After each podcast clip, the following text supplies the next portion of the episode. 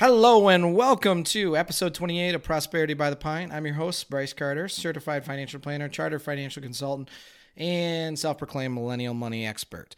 I'm here to talk to you about money, investing, business, and life success, all while having a cold beer. The cold beer of choice this week is Founders All Day I P A. They are over in Grand Rapids, Michigan. This is actually a... This beer is a staple of mine. It's a session I P A. It is so it's only four point seven percent alcohol, and it is it's just a lovely beer. But let's give her a sipski. Uh, you can. It's one of those I P As because it's a session that you could just drink. You could drink while playing golf, and it's one hundred five degrees out, and be completely comfortable. So this week's episode, I wanted to talk about student loan forgiveness and why you shouldn't get your hopes up with a recent talk about this. So this is not a political post. This is not, that's not what this podcast is about. It's not about uh, the politics of one party or another, one individual or another. This is simply about finance and, and the facts behind finances and why, if you have a large amount of student debt and you're working really hard to pay it off and you're budgeting and prioritizing, you should probably keep doing that as opposed to banking on somebody bailing out your student loans. So it's not a political topic, but I can understand why some people might think it's political. But let's look at this because this has been this has been in the news a lot re- lately. There's been a lot of talks about it, and two of the most prominent uh, Democratic candidates for president have put out pretty pretty lengthy proposals or bills on this topic, and which is forgiving student loan, whether it's all or, or majority of the country's student loan debt, which is something like one point six trillion dollars. I don't know if it's true, but I read the other day that it is the largest asset of the U S government. So that's kind of staggering to think about. But there's been essentially two candidates that have made two pretty pretty well-known proposals on this, uh, Senator Elizabeth Warren and Senator Bernie Sanders. So I wanted to talk about those proposals, uh, the likelihood that they actually go through, and what some maybe more reasonable and likely scenarios uh, w- would be for, for student loan reform. So essentially, Senator Sanders would cancel all student loan debt. Just, it's all gone. And then make, uh, there's also a, a proposal with this to make uh, college tuition free, whether that's just two years or four years. Uh, there's been various different conversations about that. Um, Senator Warren has proposed canceling uh, up to fifty thousand dollars of student loan debt for most borrowers that make less than two hundred fifty thousand dollars a year. So the, the the two biggest contrasts here are Warren would basically limits who's going to be getting the forgiveness. So let's say you went to a really expensive college, and let's say Harvard, where she taught at, and you got a really expensive Harvard law degree, which comes with a really, really nice salary because you're a very qualified individual. So many, many Harvard law graduates, I imagine, are making pretty good money, can probably afford their student loan payments. So if you're making two hundred fifty thousand dollars or more, you're not going to get the benefits of that. Um, and there's a phase-out period of various different income, and, and it's only forgiving up to fifty thousand dollars. Uh, Senator Sanders, on the other hand, it's everything, all student loan debt, just gone instantly. Now, here's the problem with that, is some people don't need necessarily the the, the relief. Uh, as I mentioned before, Harvard Law, a student that graduates, gets a law degree, gets a great job at a great law firm, might not be hurting at all. A, a doctor that... For instance, doctors, as we all know, have a lot of education, which usually comes with a lot of student loan debt, but also a pretty healthy income, right? Um, if you're an anesthesiologist, specialist doctor, or a brain surgeon like uh, Ben Carson was, you're probably doing okay and probably able to make your student loan payments. So I don't, I, that's one element where, it, it, you know, if I were to, I'm not going to say whether I like or, or dislike either one of the plans. I do happen to believe that if you Uh, if you sign up for uh, something, you make an obligation, you borrow money, you should pay it back. But I, one thing I really do not like about Senator Sanders' plan is that it just does it for everybody, and and and that's unnecessary, I think. Uh, Elizabeth Warren's plan, on the other hand, does have some income phase-outs. Now, Senator Sanders' plan and Senator Warren's plan have different Uh, different ways of paying for them, right? Because this is all, we all got to pay for it somehow, right? Just, you didn't, don't just snap your fingers and make money disappear, which is essentially what this is being sold as, but it, it is they're going to pay for it through various different taxes. Now, Senator Sanders, beer break real quick, guys. Mm, that is lovely. Senator Sanders has proposed a, uh, a, a basically a financial transaction tax where there's a certain percentage that uh, is applied as a tax to every stock buy or sell, bond buy or sell, uh, derivatives buy or sell. Here's where I have a really, really, really big issue is this, is it is being sold as a, a tax that's really going to only affect Wall Street. But think about it. If you have a four oh one k that's in, and it's invested in mutual funds, and that mutual fund buys and sells stocks, guess what? And they got to pay a tax now on every single one of those. You think they're just going to pay for that out of the goodness of our heart, of their heart? Hell no. The expenses on your mutual fund are going to go way up. So it will incrementally affect every single American that's trying to save for retirement. And as we know, if you've been on this pod, listening to this podcast for a, a while, is that never before in history, in modern history, has retirement been more centered on you as the individual.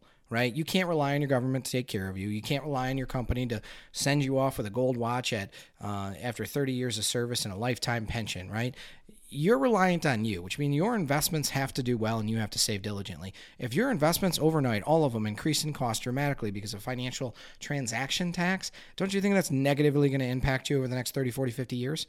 Absolutely. So you can't tell me can't sell me on the fact that that's only going to impact Wall Street. That's going to come home to every single American that's trying to save for investments, uh, saving for, for uh, retirement through investment vehicles.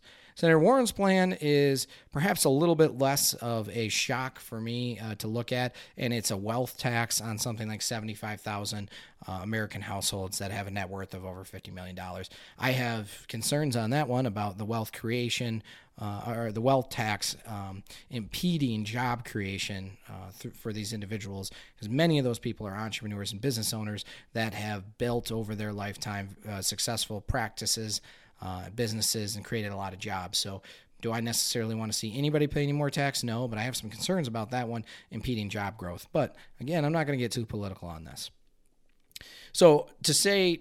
If I were to say, I would say I have much more concerns about Senator Warren's, uh, Senator Sanders' plan than Senator Warren's. But on, needless to say, I am tend to be a believer that this isn't going to happen anyways. Because let's go over what has to happen. First, one of these candidates has to be elected president. That's the first hurdle.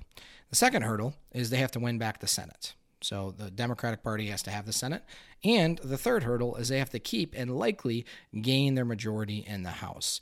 So you got kind of three things going on there, and we're in a pretty political, uh, politically divisive country right now.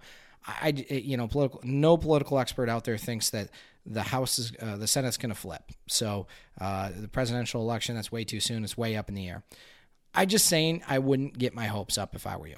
Now, if Senator Elizabeth Warren or Senator Bernie Sanders happens to be listening, a couple things that I think might be maybe have could get some bipartisan support and have a better chance is a couple few simple things.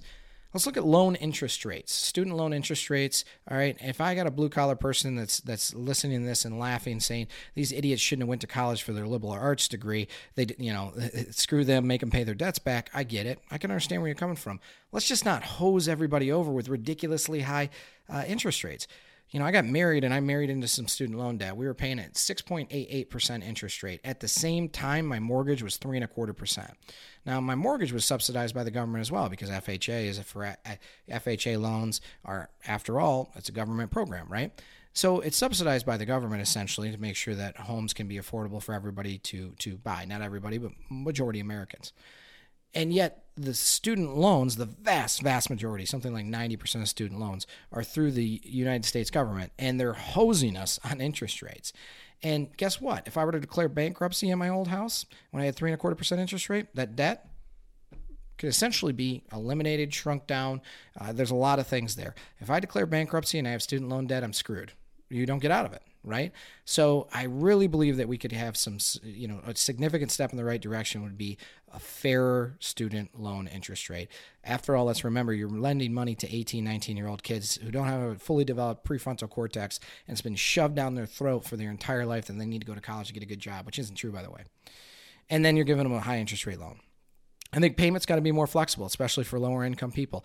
If you go to school for four or five years to become a, a public school teacher, which start with ridiculously low salaries, but we can all agree public school teachers provided fundamental service to, to our society. there needs to be some flexibility there on, on the payment schedules, unless we don't want anybody to uh, graduate college and go into teaching, and there that's that's another problem altogether. So I think working on maybe more some more flexibility there for for for lower income earners, uh, maybe even higher income earners, with uh, with some sort of a uh, a more flexible payment repayment schedule. I think we need to do a better job of supporting trades. Um, I, I know I never had shop class. Um, they just it just wasn't there when I was in school. Uh, and I, I happened to have, through my dad, learned how to woodwork a little bit. And it's a little bit of a hobby of mine.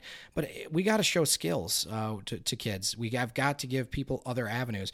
We need more people that can weld. We need more people in heating and cooling. We need a variety of trades. And, and it's... It, there just isn't enough people to fill those roles. Let's stop sending every Sam, Dick, and Harry to college when some of them just need to get a, uh, to find a trade that that that works for them. But we're not going to do that if we don't give them the opportunity to learn what they like to do and what they're good at doing. And we got to lower the cost of ed- college education. Look, there is no reason in the world some of these Ivy schools should have tens of billions of dollars in their endowment funds. It's absolutely absurd. The, the, you know, the government right now helps cover the cost of, of public education. But when you have when you have uh, professors that are tenured that are making, you know, nine, ten X the, uh, the, the, the average median income, um, that that's kind of a problem. Um, when you have ridiculous, ridiculous amounts of money in these endowments funds, that endowment funds, that's kind of a problem. So th- there's a lot of problems with costs on college campuses. I think we could reel that back a little bit. I think these are all pretty reasonable, practical steps that would help some of the student loans problems that we're looking at that don't involve canceling magically one point six trillion dollars in student loan debt. They're, they're, they're practical steps. Is this going to happen? Probably not. Is is a Senator Elizabeth Warren listening? Probably not. I don't think they take my advice anyways. But, you know, let's just, if I could see one thing done on this, is help the damn interest rate. Interest rate is everything on a loan. And so when you're charging kids these ridiculously high interest rates on government loans, by the way, you're setting them up for a lifetime of debt and failure. And so I think we gotta we gotta take a long, hard look at that.